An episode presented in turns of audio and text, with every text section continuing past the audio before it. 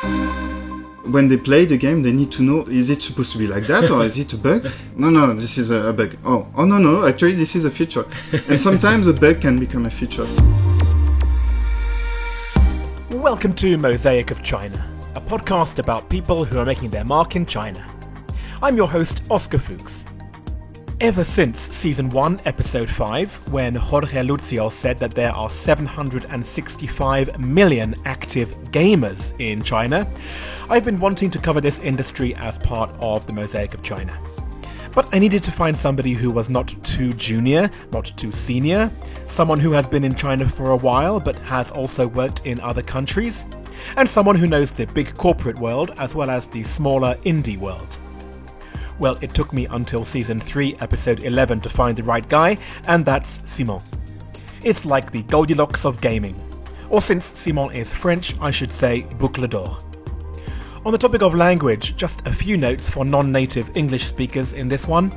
IP is intellectual property, QA is quality assurance, and UI is user interface. Simon speaks amazing English. Just one word which is not very clear towards the end of part one is hierarchy. Alright, enough of this lag. Let's boot up the episode before we all rage quit. Simon, thank you very much for having me. Thank you, thank you for inviting me. Your name, how do I pronounce it? Simon Chapuis? Yeah, Chapuis. Chapuis. Mm, Simon Chapuis. yeah, makes sense. Okay, and why don't you explain where we are right now? We are in the city of Chengdu, in my wife's office. The Chinese branch of a French company importing wine from Bordeaux. Right. The reason I'm asking you that is because it actually explains the crazy situation that we're in. Things are always unpredictable when it comes to travel, when it comes to any kind of arrangement. And that's certainly affected our situation here today. I've come from the other side of China to be here. We have cases here in Chengdu. I can't go to your home because your home is near that area. Yes. You, because you're in that area, you can't come to my hotel. Yeah. So we have decided to meet in this office of your wife. Mm-hmm. Offices usually have very harsh walls where echoes can be very difficult for recording. Mm. but luckily, we're in this very untidy room full of wine bottles and boxes. So I hope the sound will be okay. Yes. Maybe we'll hear traffic outside. So you're going to hear some sounds of Chengdu in this Mm-mm-mm. recording.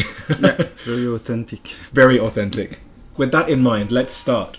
So, Simon, I'm going to ask you the question that I ask everyone first, which is what object did you bring that in some way typifies your life here in China? It's a gamepad, um, video game controller. I bought it in Chengdu actually. I, I needed a gamepad because uh, all of my gamepads actually were in France, uh, and I needed to play games here. So I bought it, and uh, now it's been part of my life in Chengdu since 2018. Very good.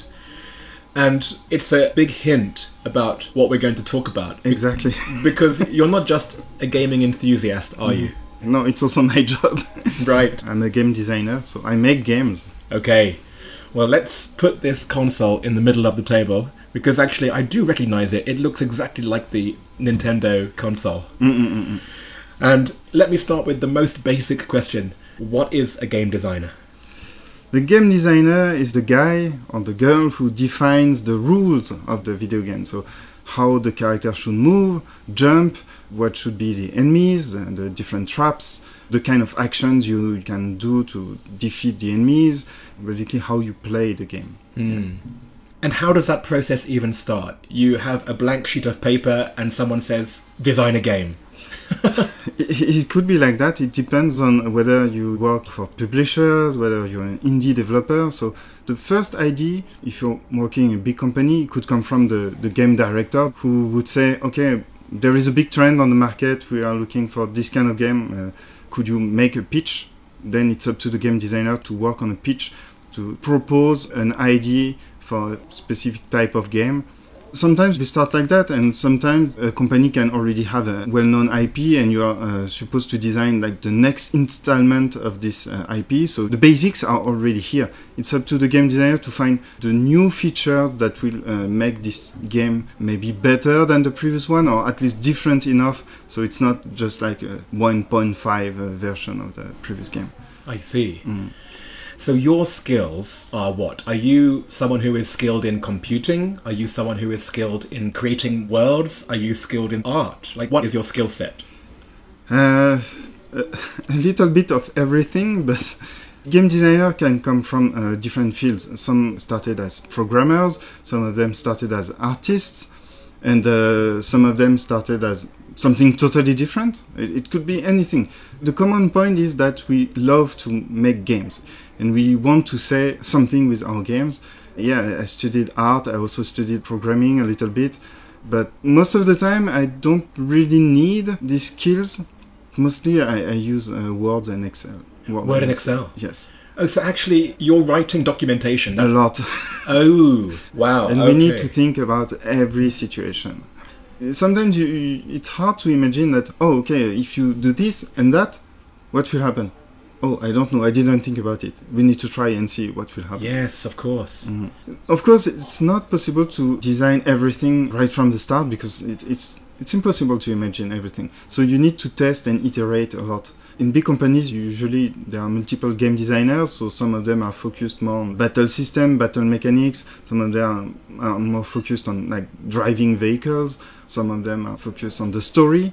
You have lots of people working on specific aspect of the game, and you have like a game director, a lead game designer who is making sure that everything makes sense and work together. So what are you? Uh, I'm currently a senior designer, so I can overlook everything on uh, the project. But of course, I didn't start like that. Uh, when I started, I was working on level design. Level design is another branch of game design. Usually, I'm mostly focused on uh, game mechanics. Okay. And you said before that it could be an indie company, it could be a big company. So what is your situation now? Now I'm working a big, big, big company. Uh, yeah, one of the biggest uh, video game company uh, in the world, actually, Ubisoft. Ubisoft. Hmm. They have an office here in Chengdu. Yeah. I know Ubisoft. Yeah, it's a French company, correct? Yes. There you go. Well, now it's starting to make sense why a French guy is here in Chengdu. okay, so in a company like Ubisoft, you're somebody who is writing the documentation. Who are you writing it for? Yes, so multiple people. Programmers, so they need to understand how the game works and the game logic and everything. So, what is a programmer? A programmer is the guy who is uh, doing all the code, typing a lot of lines of text that I don't really understand. Right. So, translating what you're writing in the document into what actually happens on the computer screen. yes, Okay.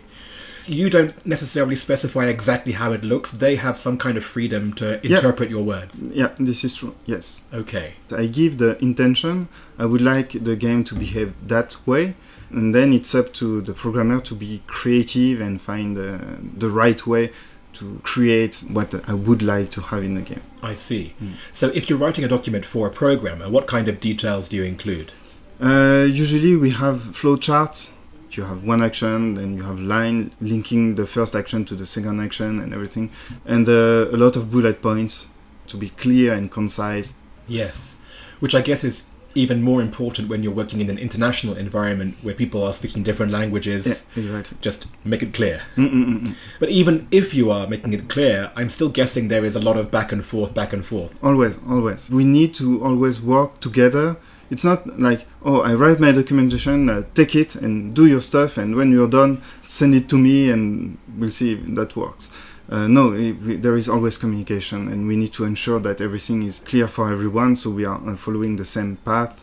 Because making a video game uh, is expensive, it takes time, deadlines are always very short, so we cannot afford to waste time and we have to be clear right from the start and communicate a lot. Yes, it's Got very it. important. That was for the programmers. What other teams do you collaborate with? Uh, the artists, of course, uh, artists are very important because the art will be the first thing that players will see. Uh, if they like the art, they might be uh, interested in the game more than anything else. Again, they have a lot of freedom uh, to express the design through their art. I would say the challenge for the artists in the video game industry is not only to make something beautiful, it's also about making a game that can be easily understood by the players. So everything on the screen should convey very clearly its function. And this is always a challenge because sometimes you want to make something very, very beautiful, like beautiful animation, it's very smooth. But when you play with the gamepad and you try to move forward, for instance, uh, the animation is so smooth that you feel like the character is not moving fast enough, it's not responsive, it doesn't work as it should. That's when you have to accept that, oh, the animation has too many frames.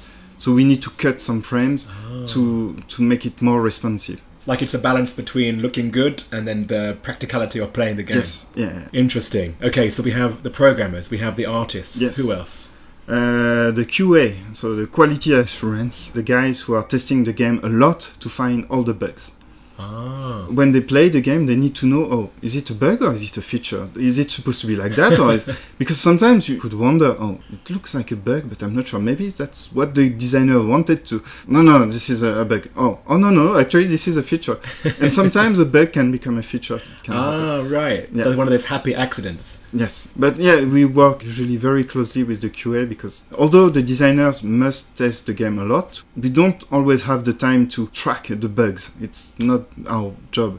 Interesting. But it sounds like your job, it kind of covers all of those things to some extent. There's a little overlap with all of these different Yes, teams. yeah, yeah, and and that's why, um, although I'm, I'm not a good artist and I'm not a programmer at all, at least because I, I studied that, I'm aware of the difficulties and the problems in these fields, so I can also anticipate uh, some issues and I can understand the rest of the team more uh, Right. clearly. Okay. Why don't we use this as a chance to actually talk about your background? How long have you been a game designer for? I started 2007. So what's that now? It's about 15 years. Yeah, 15 years. Mm. I started in, in France, in a small company in uh, Strasbourg. At that time, we were making games for the old school mobile phones with the keyboard and everything. Right, like the snake game on the Nokia. Yeah, it was a little bit more advanced than that, but that's the same idea. Yes, so I'm aging myself right there. and that was uh, very very interesting because you have to make games for a device that is not meant to be for video games. For a creative person, that would be very interesting. Yeah. Yeah. And uh, after that, at that time there was the Nintendo DS and the Nintendo Wii. We made some casual games for these consoles. Then I moved to Germany. Although I was working in Germany, I was uh, living in Strasbourg, so I was just crossing the border every day. Mm. It was an international company with people from all around the world. Here we made games for console and PC. Then I moved to Barcelona. Oh, right. Yes, I actually I worked at King, so the company behind Candy Crush. Although in Barcelona we were developing other games, so what we call match three games. You match candies or tiles or Yes. together to eliminate them. There's so many versions of that, right? Exactly, and uh, that was a very good experience. I worked with people from all around the world. I think I became uh, addicted to that. I love working with people from uh, different uh, countries, different cultures. And uh, one day I had the opportunity to move to China. It's something I wanted like a long, long time ago. Ah, because some people they end up in China. Other people they try to engineer their life to China. So Yes. you you really wanted to be here. Exactly, yes. Why was that? Uh, I have to admit that I, I'm in love with Wang Fei, so this uh, famous uh, pop singer. Uh, I, I really love her music. Does your wife know about this? Yeah, yeah. and um, I was very in love with the Chinese culture, so I, I really wanted to, to come here. And finally, I'm here. You applied for a job, or someone came to you? I was very lucky because a colleague of mine used to work in a Chinese company, and he told me, "Oh, there is this company I know. I work for them. Maybe I could uh, give you uh, their contact." That's how I managed to get hired by the company, and I came here to Chengdu. Right. You're making it sound like it's a global marketplace for people like you. Is that true? Yeah, well, I think it's something that I realized quite early in my career. Because the industry is, is very tough, you need to be open for uh, traveling a lot. Really? yes, because there are companies uh, all around the world, competition is fierce, and you need to be open and uh, travel. Well, you say it's tough. So what do you mean? Like, why is it so tough? It's, it's, it's very hard to make games. Lots of new people joining, they live their dream and they are super happy, but because it's so tough, people are burned out and they have to leave the industry because it, it's really hard. So maybe after two years, they will say, "I love making games, but I'm done with the industry," and that's how it is. Um, So I guess someone with 15 years experience is actually quite rare. Yes, exactly. Yeah, because we very often have very short uh, deadlines, and you need to test the game a lot, and sometimes you get some feedback from the players that they didn't understand the game, so we need to rework the whole feature. So yeah, it's it's very hard. yeah. I'm guessing that a lot of it comes down to this X factor, right? Because how do you know what is a good game? Can you articulate what makes a good game? Uh, magic, maybe. it's, it's very hard. Sometimes you think you're making a good game, but when you have the final product, it's actually it's not that fun. Uh, At, at which point in the process do you find that out? Like only at the end? if it's a big project at the very end because uh, a big project is made of different parts and you need to wait for all these parts to be together to have an idea of whether the game works or not. Uh, on a smaller project much earlier because the scope is much smaller. So I'm guessing these big projects, they're the ones that have extra budget. It's important, it's in the spotlight, and yet these are the ones that can go wrong the most. yes, yeah, yeah, yeah, that's true. In the video game history, there are several uh, stories about big games, what we say triple A games, that failed because although the budget was big and the deadline was okay, the game wasn't interesting. Yeah, it's. I'm guessing what keeps you interested in doing it for all these years because you've been doing it for 15 years and even you don't have the answer, right? yes, yeah, yeah. I, I, really don't know. A game can uh, hook you for several years, maybe sometimes, and you don't really know why. you Just you enjoy the game. I mean, do you still enjoy playing games or are you at this point just sick of it? no, I still love playing games, but now I have some kind of curse. Although I try to step back when I play games for my own uh, entertainment, the, the game designer is always here Yes. telling me, oh, they designed this like this uh, and this like that. What do you think about this? Maybe they should have done it like Yes. this or like that. So it's really hard to forget my job now, but I still enjoy video games, yes. okay. I mean, I guess for you, making the game is the game. Yeah, actually, this is true. uh, you have to make choices, and a choice may be rewarded. Uh, sometimes you make the wrong choice, and it's like you you're losing a life in a game. So yeah, and if you want to be a game designer, you need to love making games. It's very very important because you're not just making games for yourself. You're making games for everyone, and because you love making games, you want to share your game with everyone, so everyone can enjoy it. Well, you're talking about everyone. So, who are these people, the gamers? Like, basically, they your customers, your mm-hmm. consumers. What are they like? Because in my mind, I think gamers can be very passionate. I would say they can go over the top when they're happy, and they can go over the top when they're angry. Is that your experience about your interface with your customers? Um, well, I, I was lucky enough, I think, to have players and uh, gamers.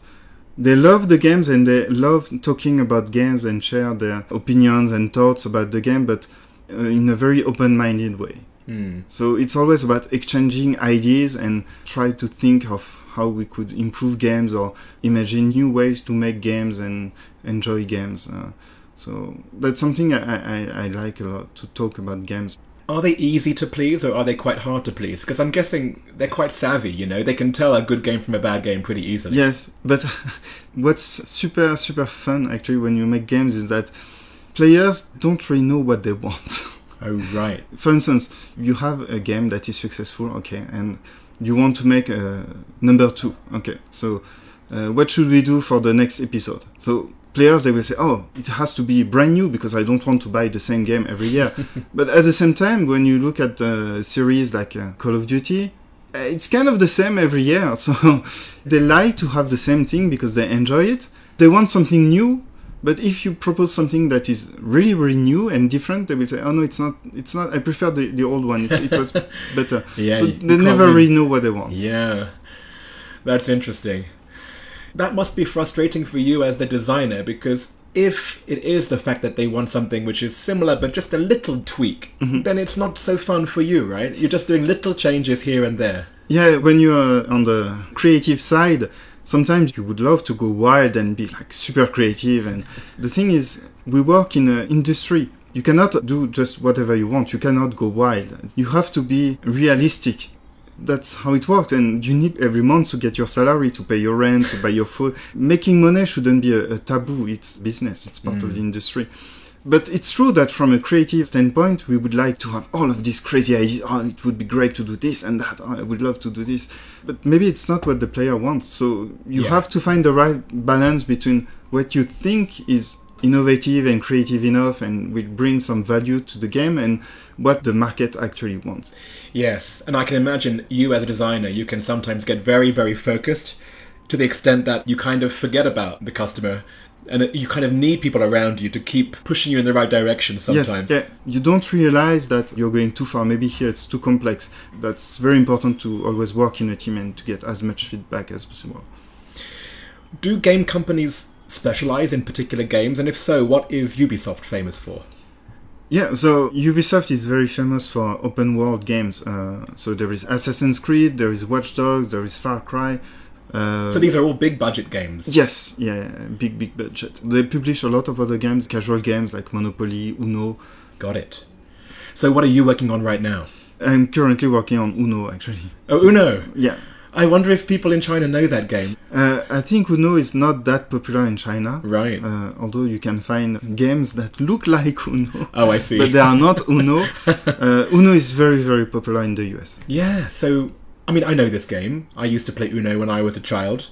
This is a simple game, right?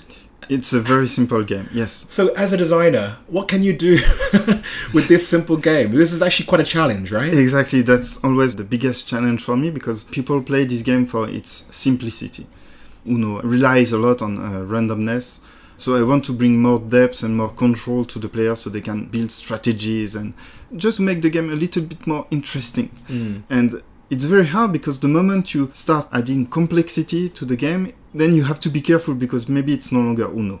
Yes. Maybe it's a different game. Yeah. And we need to make a game that is still Uno, but at the same time, we want to bring new stuff. And you mentioned that it's not well known in China. So, why are you doing Uno in China? That's a good question. Because this is a game that's global, or maybe your mm. key market will be the US, for example. Yeah. And But, yet, here we are in Chengdu, making it. but that's the beautiful thing about video games. You can make a game for a market in a totally different country. Yeah. Yeah, it's, it's very uh, international. So, do you know why your company is here in Chengdu, of all places, and not elsewhere in China? They have an office in Shanghai. Uh, I think they opened the office in Chengdu 14 years ago, something like that. My guess would be that uh, in Chengdu there are other uh, video game companies here. Uh, I guess they have a pool of designers, artists, programmers, people who have experience in uh, video games. Right. Yes, because you first came to Chengdu with a Chinese company. Yes, exactly. Maybe that's a good question to ask you then. If you think about the differences, what was your experience like with the Chinese gaming company? The main difference, I would say, is the hierarchy was very important. There is the boss, and then you have managers, then you have different layers of employees. So it's very like a pyramidal type of uh, hierarchy. Whereas at Ubisoft, I think it's much more uh, flat. The way you work uh, with people, the way you communicate with people is very different. I cannot say one is better than the other. I can say positive things in both and negative things in both. When it's flat, it's easier to communicate and to convey the information to everyone. When it's pyramidal, uh, you have a strong direction to the company and we stick to that. Uh, it doesn't mean that other companies don't have a strong vision, but the way you work is just different. Yeah. I guess it means that there's not pushing ideas back and forward. So Yeah. it's more efficient in some way. Yes. mm Is there one game in your career that you're most proud of? Um, it's the game I worked on when I was in Germany. It's a game that is called uh, Giana Sisters uh, Twisted Dreams. So the first Giana Sisters was made for the Commodore 64. Oh, so yes. this old computer. Yes. Um, so we made a new episode in this series. We managed to create something quite original, and I'm proud of this game because we made a, a good game. Uh, it got good reviews. We released on time. We released uh, within the budget. it's not perfect, but still people enjoyed it. And uh, they enjoyed it so much that this event in the US called uh, the Games Done Quick, you have players who play the games as fast as possible. I was very happy to see one day that uh, Sisters was actually part of this event. So Ah. someone took the time to practice the game, to beat it as fast as possible. And I was like, yeah, that's cool, that's my game. Nice. Yeah. Let's finish this part of the conversation by talking about China. What is the future going to be here in China? Um, we will see more and more uh, free-to-play games. This is the norm now. But at the same time, we have companies now who want to create their own AAA games. So they are no longer focused on the business aspect, but they are now focused on the creative aspect. They want to shine. Simon, thank you so much for that. Thank you very much. You've taught me a lot. I think sometimes you've been looking at me like, oh my god, this guy does not know anything. No. you are correct. well, let's move on to part 2 mm-hmm. All right, the 10 questions, Simon. Mm-hmm. I am ready. Okay. Question one, which comes from Shanghai Daily, even though we are here in Chengdu. Mm-hmm. What is your favorite China related fact? I realized that many Chinese leaders, scientists, novelists, they studied in France. Oh, really? Yes. All right, I'll have to do my research. Next question, which comes from Rosetta Stone Do you have a favorite word or phrase in Chinese? It's because now I have a kid, so it's, it's actually a song for kid that I, I, really love. Nice. I think it's from a cartoon originally. It's uh, Dato Dato Xia Yu Busho. Renja Yosan Woyo Dato. so it's a cartoon. In this cartoon, there is a kid with a big head which is dato. Dato. ah. Uh, and uh, yeah, it's saying that it's raining outside. It's fine because the, the family has an umbrella, but he has a big head. So it's, uh, I love it. Your kid speaks French and Chinese? yes. Okay. Next question, which comes from Naked Retreats. What's your favorite destination within China? And that's an easy one for me. It's Dalian because my wife is from Dalian. Oh man, And I this- actually was supposed to be in Dalian this week, but I had to cancel my trip. So I'm very jealous of you. Tell me about Dalian. Uh, it's a beautiful city next to the sea. Uh, the sky is always blue. There is the sun. It's hot in the summer. It's cold and there is snow in the winter. So you have everything in Dalian. It's just a beautiful city. Yeah. I've heard a lot of good things about Dalian, and it has an interesting history as well, right? Yes, yeah, yeah, yeah. And uh, in Dalian there are several museums, so you can uh, learn about the history of the whole city. Uh, Fascinating stuff. Wish me luck. I hope that I will see Yes. it for the first time. Next question. If you left China, what would you miss the most and what would you miss the least? Uh, what I will miss the most is actually all the friends I made here because I, I made a lot of friends. And the least? Just renewing the work permit every year uh, is, is a challenge. Yes. Visas. Yes. Next, is there anything that still surprises you about life in China? Uh, how much everything relies on smartphones. If you don't have a smartphone, I don't know how you can do anything uh, here. This is what keeps me up because if I lost the phone, what the hell happens? I mean, I lose things. I'm an idiot. Luckily, I've never lost the phone, but what would happen if you do? It must happen, right? Yeah, yeah. The first thing I do every time I leave my home, do I have my phone? it's raining outside. Do I have my umbrella? No, it doesn't matter. Do I have my phone? Do I have my phone? you, you cannot do anything without a phone. I've been here for so long, I don't quite remember how it was in Europe beforehand. I'm sure people are also addicted to their phones in France, no? Yeah, but I think if you want to go to the groceries and you, you want to buy something, I think in France we are still using the bank card. Paying with a phone, we might do it, but I'm not sure. Yeah. Yeah. Next question, which comes from Smart Shanghai. Uh, it should be Smart Chengdu, but where is your favorite place to go out to eat or drink or hang out? Here in Chengdu, I would say Blue Frog. Oh, that exists here? Yes, there are at least two Blue Frogs here uh, in Chengdu. And uh, if I want to eat a good burger and have a beer, usually it's the best place to go. Nice. So, do you actually eat Sichuan food? Uh, yes, it's very good. Next question What's your best or worst purchase you've made in China? Apart from this object that I'm looking at right now, Yes. your console. Apart from the, the gamepad, I would say uh, books, lots of books. I bought also some uh, traditional Chinese comic books, and you have a big picture and uh, like two or three lines of text uh, just below. Nice. And it's not too many words. When I see a whole bunch of words on a page, it's very intimidating. Yes. But Mhm. if it's just a few sentences, that's. Yeah, and you, you have the context and it's easier to understand. Yeah. Okay. You've kind of inspired me with that. Maybe I'm going to ask you for a few titles. Next question. What's your favorite WeChat sticker? Ah, uh, yeah, it's a series called, I think, uh, Poo Poo Mao. So it's a big yellow cat with a white, smaller uh, cat. yes, I've And, uh, seen these guys. Yes, and they're like, "Are you there?" If I want to send a message to my wife, I just send her, "Are you there?" Just with the cat. I like the animation. I think it's very funny. Well, as a game designer, I probably should, in that case, pay respect because you know what you're talking about. Next question. What is your go to song to sing at KTV? Maybe the only French song that you can find in China. oh, wait, let me guess which one it is. Is it Ça plane pour moi? No. Is it No. uh, La Vie en Rose? no, Wait, what's the famous French song? What is it? It's, it's a song. I don't even know why it's so popular here. It's Hélène. Hélène? Yeah, so Hélène was the song for a French TV uh, series. The series wasn't very good, but this song you can find it in all KTV. Really? Yes. What kind of song is it? Romantic. Uh, she's saying that uh, my name is Hélène and uh, I'm just a girl like the others. Yeah. Everyone knows this song. Even younger generations here, they, they know the song. Really? I don't know why. Okay, And I'm sure nowadays in France nobody remembers this song. okay. I will look it up. Thank you. And finally, and this comes from JustPod, which is the studio that I use in Shanghai. What or who is your biggest source of inspiration in China? I, I follow on WeChat a publication called Sixth Tone. Oh, yes. I really like the articles. It's usually it's very in depth. You can see that they make a very good job at searching for the information and explaining everything in details. And they talk about all topics possible. It can be uh, social issues. It can be about science. It can be about so many different things. And I, I like the way they make you think in a different way or realize that oh, okay, it's not just A and B, but maybe there is also C and D.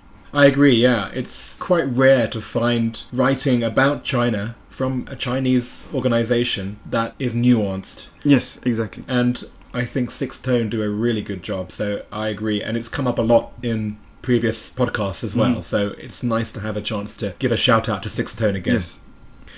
Simon, thank you so much. Thank you very much. It's also great to have a chance to see you in situ here in Chengdu. Yes. Uh, I hope I have another excuse to come here, especially to try out Blue Frog with you. the final question I would ask you is out of everyone you know in China, who would you recommend that I interview in the next season of Mosaic of China? a lady called Adele Neri, who is the Consul General uh, for Australia in Chengdu. Ooh, Uh, she will have uh, many stories to share. great. That's perfect. We had a diplomat in season one, and we haven't had one since then, so I'm looking forward to meeting Adele next year. And if you had one question that you would ask Adele, what question would it be? Uh, that's a good question. I'm putting you on the spot here. Are there any similarities between your hometown in uh, Australia and Chengdu? Perfect. Simon, thanks for your time. Thank you. Thank you very much. Most video games out there have something called DLC, downloadable content, which game designers create to offer users some extra goodies. And as regular listeners will know, Mosaic of China has its own DLC in the form of the premium version of the show, where there's 10 to 15 minutes of extra content per episode. Here are clips from today's full length conversation. They try to hook you with mechanics that force you to come back every day to collect your free reward. Wait, so since you've been here, you've never left China? No, Oh. The rules are different, the art is different, uh, we have new music to give to the player the new experience. Right. I will encourage them not to buy the power ups. Yes! it's not just translation, it's really localization. Oh, that feels good, that's very fun, I want to do it again, I want to move to the next level. The publisher will make sure that uh, there is a good marketing to promote the game and to make the game available. Here, there is a great emphasis on monetization. That's uh, what it is. Yes, come here and spend money. So, your hometown is Dijon? Yes. All I know is mustard. Yeah. As always, there are images that accompany the show on social media, so do a search for Mosaic of China or Oscology, and you'll find them there on most platforms, both in China and worldwide. Mosaic of China is me, Oscar Fuchs, with artwork by Denny Newell. Like I said at the beginning of today's show, it has been great to include a game designer in Mosaic of China, to sit alongside the previous episodes we've had with the likes of fashion designers, architectural designers, handicraft designers, and so on. So it's only fitting that today's catch up with a previous guest of the show is with the car designer AJ Jain from season 2, episode 21. Stick around for that after the music, and I'll see you again next time.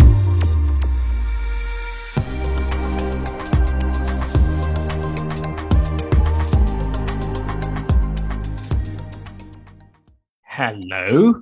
Hi. AJ, let me first apologize because I don't quite know what I was thinking when I recorded the intro and outro to your original episode because I decided to pronounce your surname in the most odd way. And I don't know what kind of weird vomit came out of my mouth. Your name is AJ Jain. I somehow said AJ Jain, or I don't know what came out. Inexcusable for somebody who claims to be a linguist. But secondly, of course, people will already have realized that we are catching up over Zoom. So, where do I find you today? And tell me the story of what happened between our original interview up till today. It's probably the longest 18 months of my life. After speaking to you, I got a job to move back to India, to Mumbai. We, uh, we arrived, like I, I started work. Um, we got the kids to school. We got an apartment lease. Our container arrived. I moved my father to come and move in with us. The internet was on, paintings were hung on the walls, everything was working at home, and the country went into lockdown.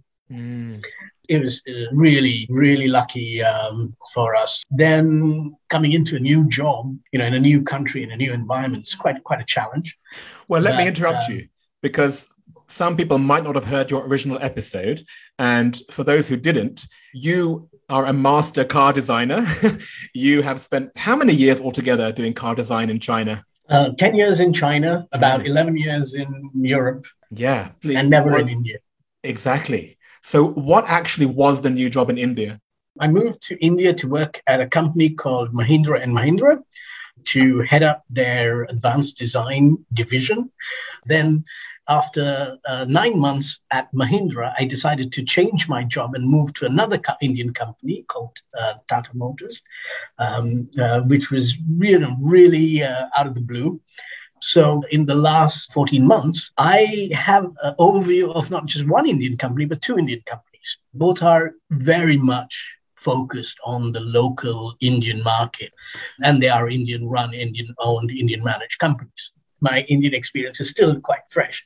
But the fun challenge of um, being able to influence the way things are done, that I found was fairly similar to China. So, you know, you do feel empowered and have an, an, a level of influence in, in, making your mark and, and, uh, and changing the course and the direction of things. However, the speed of things. Nobody can compete with China. Mm. The the pace, the sheer ambition of number of projects, number of things that you do in a day is just phenomenal in China. And then you come to realize it uh, when you step out of that environment. Mm. Well, it's been a whirlwind 18 months. So the next obvious question would be what does the following 18 months look like? Well, uh, interesting you say that. Uh, we are in the middle of another move. Um, you know, we've decided to move to a town called Pune, where Tata Motors uh, is uh, based. Another change, another bit of a transition, but I hope the next 18 months aren't going to be that volatile as, as, the, as the previous 18 months. Oh, very good. Your family, they basically grew up in China, right? I mean, it must be a foreign country, really, for, for them to now live in India.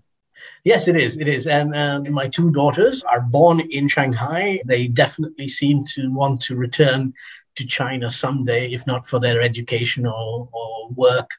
So, yeah, yeah. It, it's a whole new life and a whole new transition for us. Yeah. Well, it was great to have you as part of this project. I did not realize that it would be this sort of swan song of your 10 years in China. So I'm really glad that I could catch you before you ended up leaving.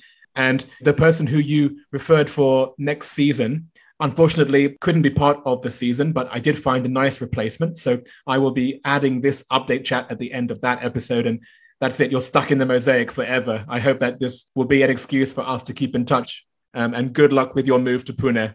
Thank you, Oscar. And it's been great, uh, this summary of my life in China. Big thanks to you that I can share with people. I hope you will be visiting India and the mosaic will grow out of India, perhaps, um, and becomes a cross continental phenomenon. oh, my God. I'm tired already just thinking about it.